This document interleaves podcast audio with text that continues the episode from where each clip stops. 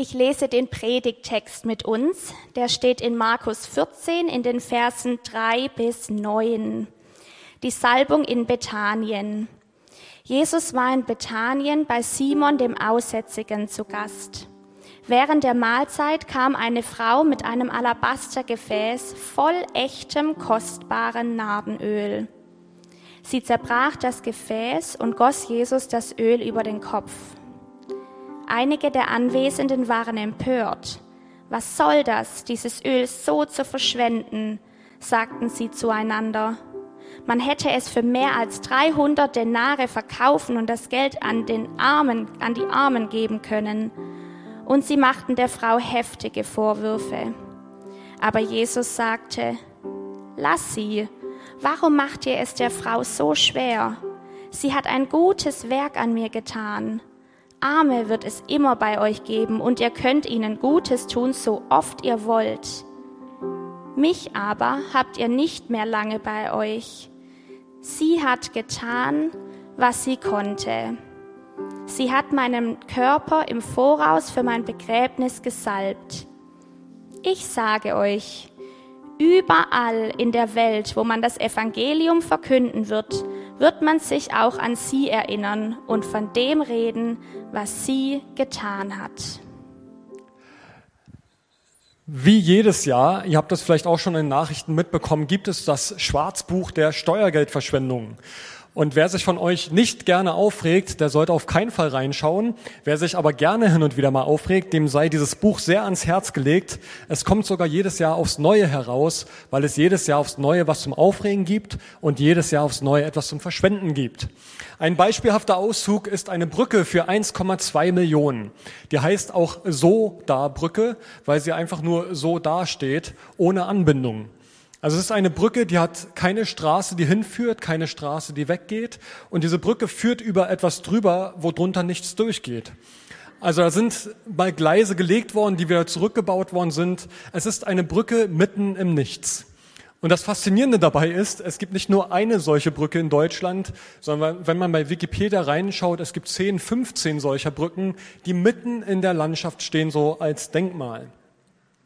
Also wer hier in Baden-Württemberg gucken möchte, in Lahnburg ist die nächste Brücke. Er kann gern dorthin gehen. Ist gut für den Tourismus auch, glaube ich, weil da viele Leute sind, um Fotos von so mancher Sinnlosigkeit zu machen. Es gibt aber auch andere Möglichkeiten, sein Geld zu verschwenden. Ich weiß nicht, wenn ihr mal so ein bisschen im Internet guckt und ihr müsst bei Google nur mal eingeben, teuerstes was auch immer, und dann werden euch schon gleich Vorschläge gemacht. Teuerstes Auto ist der Königseck für 4 Millionen Euro. Es gibt eine Rolex-Armbanduhr für 17 Millionen Euro. Es gibt ein Smartphone für 48 Millionen Euro. Das ist dann so mit Smaragden und Diamanten besetzt. Und wer dann noch immer Kleingeld in der Tasche hat, der kann an den Genfer See fahren, ins President Wilson Hotel. Und da kostet die Royal Penthouse Suite 49.000 Euro für die Nacht.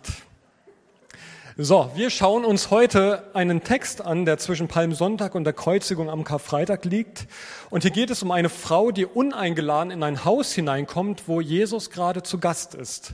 Sie kommt einfach herein und ist einfach da. Sie bricht mit allen Konventionen, tritt ein und ist einfach da. Und vielleicht eine kurze Anmerkung schon mal an dieser Stelle nur zu dieser Geschichte. Offenbar ist es so, dass da, wo Jesus ist, da gibt es keine geschlossene Tür. Da ist jeder eingeladen, da ist jeder herzlich willkommen, jeder ist eingeladen hineinzutreten, selbst wenn die Tür zu ist. Zu Jesus darf jeder kommen.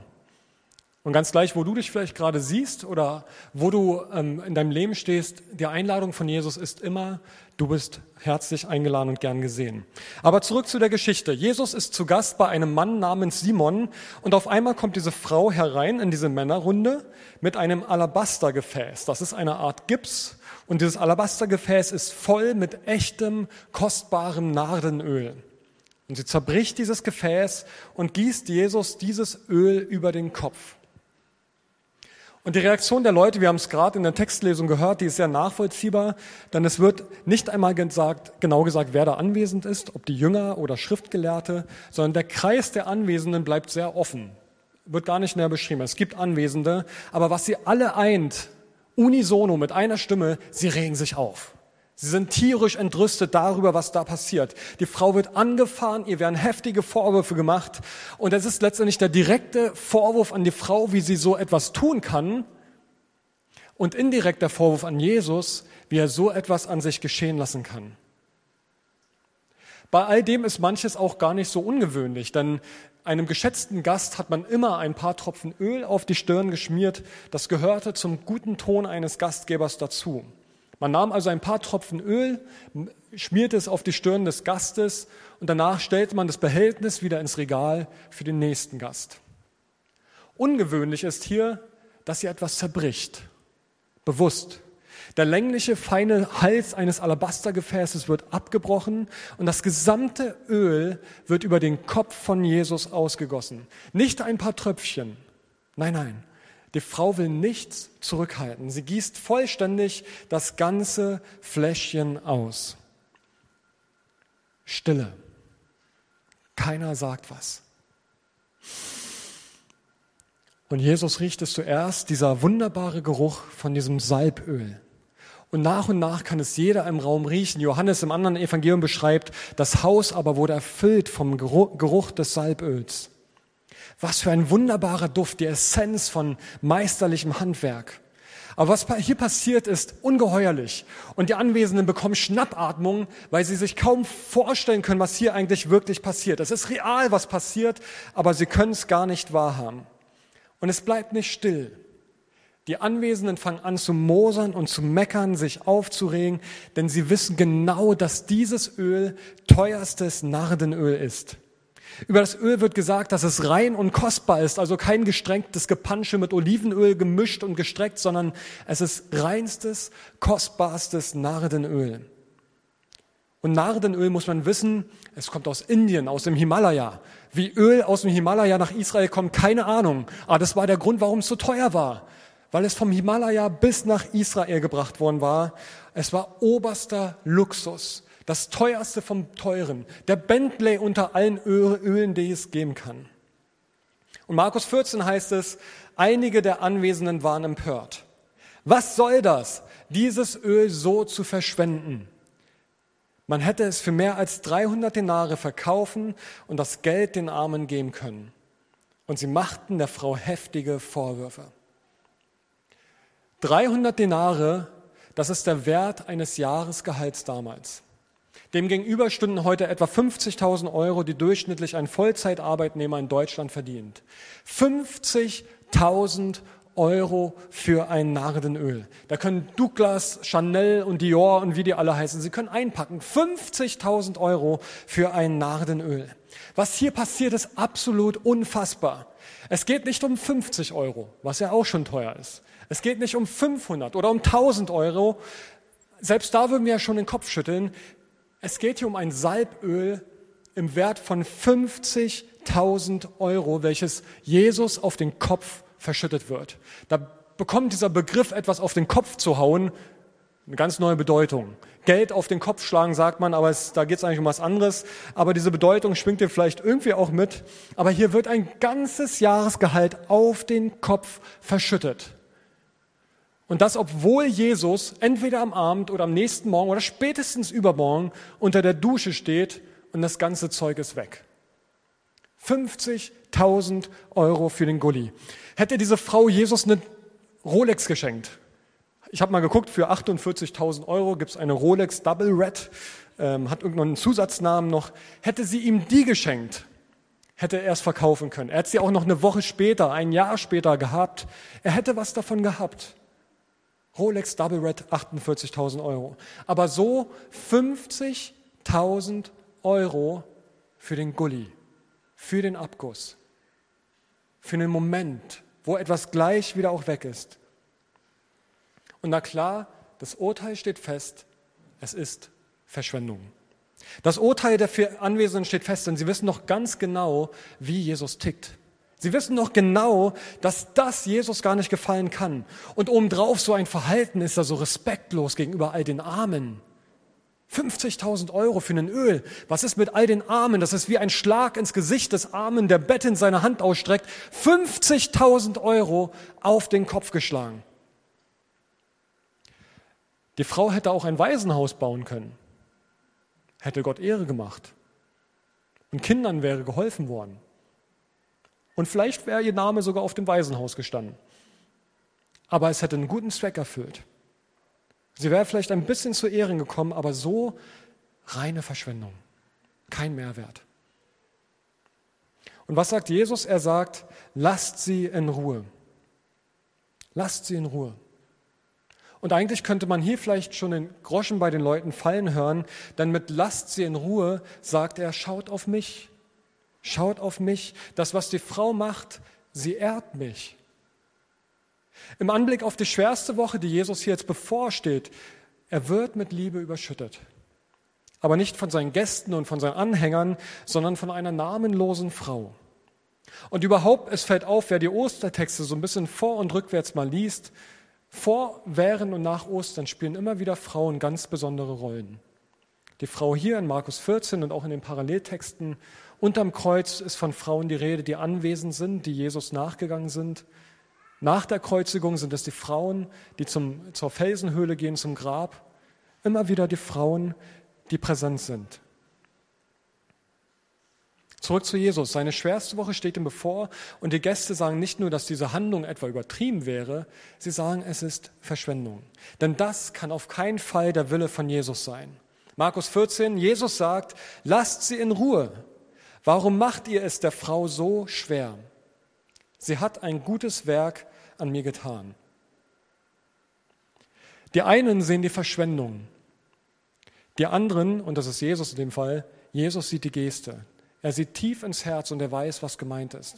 Diese Frau, die protzt nicht, sondern sie liebt. Diese Frau verschwendet nicht, sondern sie würdigt den Besten mit dem Besten, den Höchsten mit dem Teuersten. Das gute Werk kann man auch übersetzen mit wunderschön. Sie hat mir ein wunderschönes Werk getan. Man kann es auch mit angenehm übersetzen. Die Frau tut Jesus ein wunderschönes, ein angenehmes Werk. Sie berührt Jesus und das war für Jesus wundervoll. Sie handelt wie jemand, der liebt. Sie hätte Jesus dienen können, aber sie hat sich entschieden, ihn zu lieben. Dieser Ausdruck von selbstloser Verschwendung, die hat nur Jesus im Blick. Mit keinem Deut denkt diese Frau an sich selber, was die anderen denken könnten, sondern sie hat nur Jesus im Fokus. Jesus nimmt die Frau in Schutz. Man soll sich nicht ihr, sondern ihm zuwenden. Man soll nicht auf sie schauen, sondern auf ihn. Nicht auf die scheinbare Verschwendung, sondern auf den Empfänger dieser Verschwendung. Und warum? Weil Jesus bald nicht mehr ist. Jesus sagt weiter, Arme wird es immer bei euch geben und ihr könnt ihnen Gutes tun, so oft ihr wollt. Mich aber habt ihr nicht mehr lange bei euch. Sie hat getan, was sie konnte. Sie hat meinen Körper im Voraus für mein Begräbnis gesalbt. Jesus verweist auf etwas, was die Jünger immer noch nicht verstehen. Ihr Rabbi und Meister wird sterben. Sie werden es so lange nicht verstehen, bis sich Ende der Woche die Ereignisse anfangen zu überschlagen.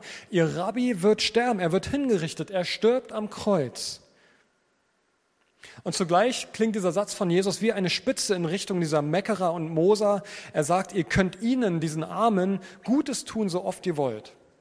Und Jesus sieht mit dieser Aussage indirekt die Ehrlichkeit von den Moserern in Zweifeln. So nach dem Motto, ihr urteilt über diese Frau, aber würdet ihr selber ernsthaft die 50.000 Euro ernsthaft den Armen und Bedürftigen geben? Er stellt es in Frage. Jesus widerspricht ihn, er stellt es in gewisser Weise bloß und sagt, seid mal nicht päpstlicher als der Papst, seid mal nicht christlicher als Christus. Entspannt euch mal, kommt mal runter, seid nicht 150 Prozent genau. Die Anwesenden, die denken nur, sie fühlen nicht, sie spüren nicht ab, was hier in der Situation geschieht. Sie halten sich an Regeln. Sie sind überfordert mit der Frau. Sie sind überfordert damit, weil sie keine passende Regel dafür haben, außer zu sagen, es ist Verschwendung und anderen wäre besser damit gedient. Unsere Gesellschaft neigt aktuell ganz genauso zu diesem Verhalten.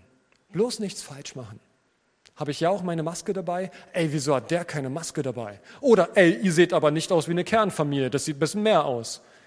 Und überall sind so die Dorfsheriffs unterwegs oder man ist irritiert von einem Münchner Kennzeichen in Baden-Württemberg oder ein Hamburger Kennzeichen in München. Und da sind so die selbsternannten Dorfsheriffs da, die meinen genau zu wissen, was richtig ist. Was es aber braucht, ist ein Lächeln, ist Nachsicht, ein gutes Wort, Geduld, Freundlichkeit, zu unterstellen, dass der andere es gar nicht böse gemeint hat, dass er nicht mit Absicht die Maske vergisst, Interesse am anderen, anerkennende, ermutigende Worte. Jesus zeigt an, mit wem sie es hier eigentlich zu tun haben, nämlich mit ihm, mit ihm, dem Sohn Gottes. Die Leute verstehen das immer noch nicht. Er hat sich immer wieder offenbart in seinen Worten, hat gesagt, dass er es ist, aber die Leute verstehen es anscheinend nicht. Aber er macht deutlich, er ist es würdig. Aber die Leute können es trotzdem nicht fassen, dass er es wert ist, dass man bestimmte Konventionen nicht einhält. Sie können nicht fassen, dass er es wert ist, das Schönste und das Beste zu empfangen, dass er Empfänger tiefster Liebe und Anbetung sein darf. Also wer so etwas tut, was die Frau hier tut, der handelt nicht aus logischer Abwägung heraus, er handelt aus dem Bauch, aus dem Herzen heraus. Dafür braucht es einen Tunnelblick, eine Entschlossenheit wie die der Frau, plötzlich in so eine Männerrunde uneingeladen aufzutreten und diese Geste an Jesus zu vollziehen. Hier möchte jemand seinem Innersten mit einer äußerlichen Handlung Ausdruck verleihen. Und wir können von dieser äußeren Handlung direkt auf das Innere dieser Frau schließen. Jesus weiß ganz genau, wie es gemeint ist. Es geht hier nur um ihn, nicht um die Frau. Hier ist nicht jemand anwesend, der protzen und posen möchte. Hier ist jemand, der ihn aufrichtig und zutiefst lieben möchte nichts anderes. Und deshalb sagt Jesus, sie hat getan, was sie konnte. Das heißt nicht, dass die Frau arm ist oder mittellos ist, nachdem sie dieses Öl jetzt rausgegeben hat. Es kann ja gut sein, dass sie wohlhabend ist, dass sie das vielleicht noch nicht mal so, so sehr wehgetan hat, dieses Öl zu kaufen. Was Jesus hier meint, ist, tiefer und überzeugender hätte diese Frau ihrem Herzen nicht, nicht Ausdruck verleihen können. Sie ehrt mit dem Besten, mit dem Kostbarsten, was sie zu geben hat, den Sohn Gottes. Sie zerbricht, sie verschwendet es unwiederbringlich an ihn. Unwiederbringlich. Sie hat getan, was sie konnte. Besser geht nicht, mehr geht nicht. Es ist das Maximale, was geht. Aber es sagt alles aus über ihre innere Haltung, über ihre Hingabe an Jesus. Jesus gibt diesem ganzen Geschehen aber noch einmal eine ganz andere Deutung, eine Deutung, die die Frau gar nicht vor Augen hatte. Jesus macht aus dieser Liebeshandlung der Frau eine prophetische Handlung, ohne dass sie das beabsichtigt hatte. Die Frau gibt das Kostbarste, was sie hat, um Jesus zu segnen. Und Jesus nimmt diese Liebeshandlung der Frau auf und sagt, sie hat meinen Körper im Voraus auf mein Begräbnis gesalbt. Das ist ein Vorausblick auf mein Begräbnis. Also die Frau beschenkt Jesus, aber gleichermaßen macht Jesus aus dieser Handlung einen Ausblick, was auf ihn zukommen wird. Er prophezeit und sagt, das ist für mein Begräbnis. Ich werde sterben. Die Frau hat getan, was sie tun konnte, und ich werde tun, was ich tun kann. Sie hat alles gegeben, was sie geben konnte, und ich werde alles geben, was ich geben kann. Zerbruch des Kostbarsten in zweierlei Sinne. Das Alabastergefäß, 50.000 Euro, völlig verschwenderisch über Jesus ausgebrochen, ausgegossen. Und Jesus, der völlig verschwenderisch sein Leben dahin gibt, sein Blut fließt, er stirbt am Kreuz, weil seine ganze Liebe in die ganze Welt damit hineinreicht. Es verbreitet sich mit dem Alabastergefäß ein Wohlgeruch im ganzen Haus. Ihr ganzes Herz zeigt sich darin. Ihre ganze Liebe und Dankbarkeit gegenüber Gott wird deutlich. Und Jesus, er wird zerbrochen und auf einmal strömt diese Liebe Gottes in die Welt hinaus. Seine Nachfolger fangen an zu begreifen, wie groß die Liebe Gottes ist. Jesus gibt sich ganz und gar mit Leib und Leben als tiefsten Ausdruck seiner Liebe zu uns. Sein Leben für dich, für mich, für euch, die ihr von zu Hause zugeschaltet seid. Jesus gibt sich ganz und gar. Er kann nicht anders, er will nicht anders, er tut das, was er tun kann. Worum geht es hier in diesem Text? In diesem Text geht es nicht darum, anders zu denken. Es geht auch nicht darum, irgendwas jetzt auf einmal anders zu tun. Es geht nicht darum, etwas anders zu machen oder besser zu machen, so die klassischen äh, Fazits, die man an der Predigt am Ende zieht. Es geht auch nicht darum zu überlegen, wie wir nur eine andere Person so lieben könnten, wie diese Frau hier gerade liebt, sondern wir erleben hier als Zuschauer, wie eine Person auf ihre Art und Weise ihre Liebe und Dankbarkeit zu Jesus ausdrückt. Wir sind Zuschauer und sehen, wie sie es auf ihre Art und Weise tut. Das Einzige, was wir lernen können, ist, wachsam für die Momente zu sein, wo unser Herz sich nach außen kehren möchte. Wachsam zu werden für die Momente, wo sich dein Herz nach außen kehren möchte und nicht auf den Verstand zu hören, der dir sagen möchte, was du jetzt machen darfst oder was angemessen ist, was nicht. Diese Geschichte ist ein Beispiel dafür, sich mit aller Sehnsucht nach Leben und mit aller Dankbarkeit fürs Leben an Jesus zu heften mit aller Sehnsucht, die du nach Leben hast, dich an Jesus zu heften und mit aller Dankbarkeit, die du für dein Leben hast, auch dich Jesus zuzuwenden. Diese Frau will keinen Ruhm, sie will keine Ehre, sie will auch kein Andenken, sie will auch kein Waisenhaus mit Dankeschrift oder mit dem Namen oder Foto drauf. Alles, alles, was sie will, ist, dass Jesus geehrt wird. Sie wollte damit nicht berühmt werden und ironischerweise, letzte Vers, Vers 9 zeigt es auf, am Ende wird sie es doch. Jesus sagt, ihre Geschichte wird überall erzählt werden. Sie wollte es gar nicht. Sie wollte Jesus ehren. Ihr ganzes Leben für ihn. Wofür lebst du eigentlich? Und ich möchte mit der Frage gar nicht aufdecken, wie sehr wir doch oft unsere eigene Agenda leben oder unseren eigenen Zielen, Träumen und Wünschen folgen, sondern ich möchte uns vielmehr einladen, schau auf diese Frau. Ich möchte, dass du heute Morgen diese Frau anschaust, ihre Herzenshaltung, die allein die Ehre von Jesus sucht. Ich möchte, dass du Jesus anschaust, der, ob du ihn kennst oder nicht, der wirklich wahrhaftig aller Ehre und Verschwendung wert ist der es wert ist. Vielleicht findest du dich in den Zuschauern wieder und sagst, ich bin irritiert und verwundert und es macht eigentlich keinen Sinn, ein ganzes Jahresgehalt auf den Kopf zu hauen. Aber Jesus ist es wert. Wir, wir können diese Geschichte nicht fassen, nicht greifen, aber Jesus ist es wert. Und es geht hier auch nicht darum, irgendetwas von ihm zu bekommen. Es geht auch nicht darum, was wir für ihn tun können, sondern es geht einfach nur um ihn. Es geht einfach nur um Jesus. Ich habe diesen Text die ganze Zeit für mich so rauf und runter durchgedacht und dachte, was steckt da jetzt an Anregungen drin, was wir in unserem Leben anders machen können oder wozu ruft uns Jesus auf? Also so klassisch, wie man eine Predigt halt aufbaut, wo steckt der Aufruf drin? Aber hier steckt der Aufruf drin, komm zu Jesus. Ehre ihn mit deiner Zeit, ehre ihn mit deiner Aufmerksamkeit, ehre ihn mit deinem Innersten, so wie du Jesus siehst. In diesem Anschauen und in dieser Begegnung von Jesus liegt diese Kraft und diese Möglichkeit, dass sich unser Leben verändert. Darin liegt das Potenzial verborgen, dass sich das Leben von Menschen um uns herum 180 Grad drehen kann.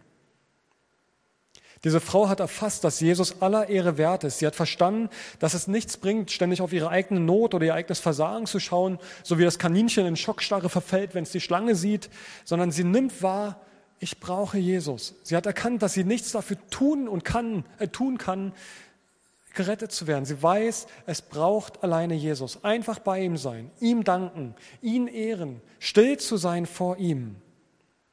Sie braucht einfach Jesus. Und ob du es wahrhaben willst oder nicht, du brauchst einfach nur Jesus. Wie auch immer sich das ausdrückt in deinem Leben. Was du brauchst, ist einfach Jesus. Was ich brauche, ist einfach Jesus. Und das möchte Jesus, glaube ich, auch durch diesen Text deutlich machen. Es geht darum, er lädt dich ein, komm einfach. Komm mit dem, was innerlich bei dir drin ist. Komm in meine Gegenwart. Das ist das, was du tun kannst. Die Tür steht offen. Und wenn wir auf Ostern schauen, was jetzt in der, in der folgenden Woche kommen wird, dann geht es genau darum, diese Zuwendung Gottes zu uns. Komm zu mir. Der Vorhang, der im Tempel zerreißt und plötzlich ist die Gegenwart Gottes für alle Menschen zugänglich. Es geht allein um ihn. Ich möchte uns einladen, das vielleicht neu ans Herz zu heften. Carola darf schon gerne nach vorne kommen. Ich möchte euch einladen, das gerne das ans Herz zu heften. Es geht darum, komm zu Jesus.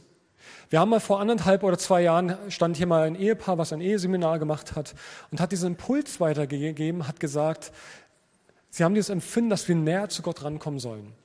Sie haben gesehen, dass, dass da viel Stärke ist in unserer Gemeinde, dass, dass Gott uns gesegnet hat als Gemeinde. Aber sie haben beschrieben, dass da wie so eine Lücke zwischen uns, beziehungsweise zwischen Gott, der hier vorne so wie verortet war, und den Leuten da vorne ist. Und sie haben gesagt, komm näher zu Jesus. Und ich möchte uns einladen, komm näher zu Jesus. Guck dir Jesus an.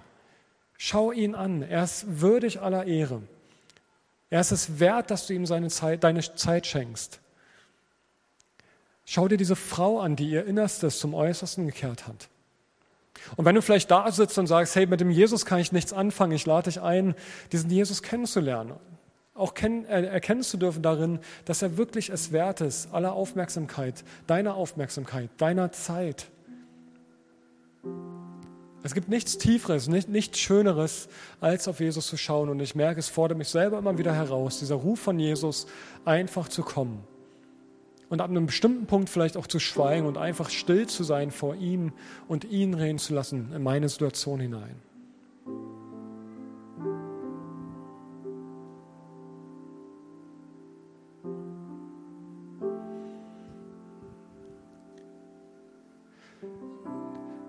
Diese Frau hat getan, was sie tun konnte. Ich glaube, dass wir manchmal dazu neigen, mehr tun zu können, als wir eigentlich tun können.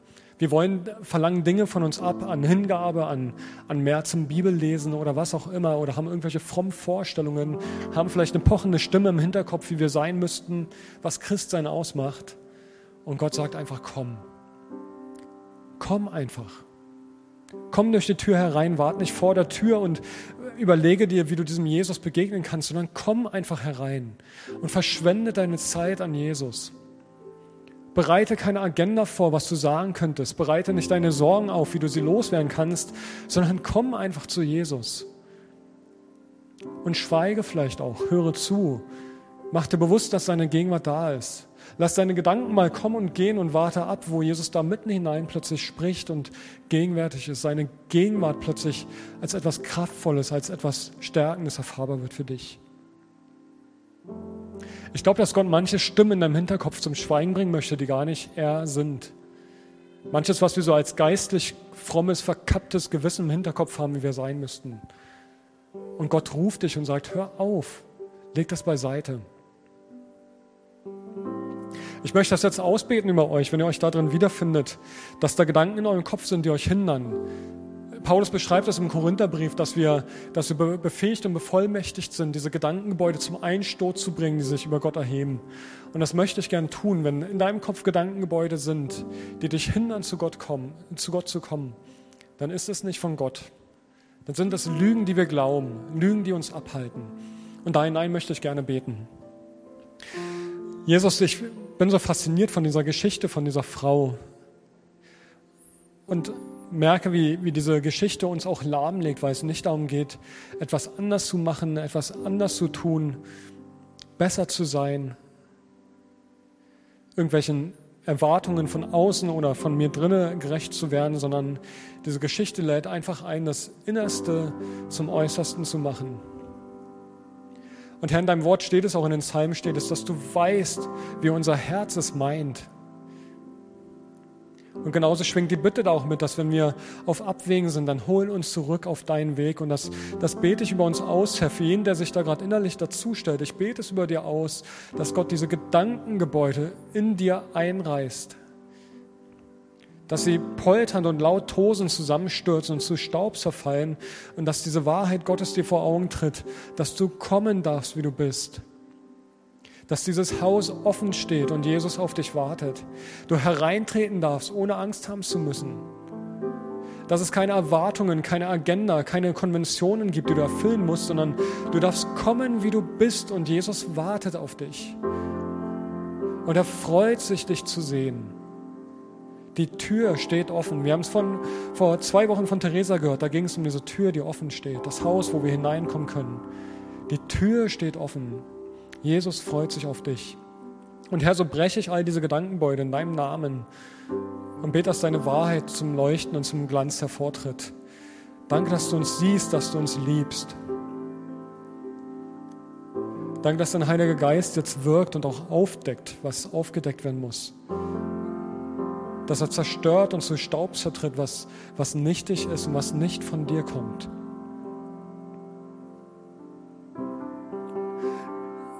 Herr, so, so können wir nur kommen, wie wir sind und danken dir, dass dir das genug ist, dass es das ist, was du willst, dass wir kommen, wie wir sind. Danke für deine Liebe, danke für Ostern, danke für die Woche, die wir jetzt auf Ostern noch zugehen. Berühre uns, Herr, durch das, was du am Kreuz getan hast, dass der Preis bezahlt ist, dass alle Schuld ausgeräumt ist und wir den Blick auf dich frei haben. Halleluja, Jesus, alle Ehre dir.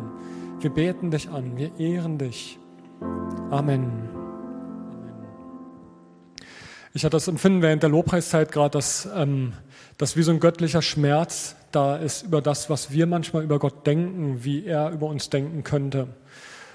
Und vielleicht hat der eine oder andere gerade empfunden, auch vor der Lobpreiszeit, dass beim Gebet sich das eine oder andere vielleicht gelöst hat, auch was so an Gedankengebäuden da ist. Vielleicht ist der eine oder andere aber auch da und sagt, nee, die Gedankengebäude sind nach wie vor da. Und ich möchte dich einfach bitten und einladen, wenn du sagst, es wäre gut, einfach für dich beten zu lassen, dann komm nach dem Gottesdienst hier mit rüber zur Gebetsecke, lass für dich beten, lass dich segnen und dann sind Theresa und ich am Start und beten sehr gerne für euch.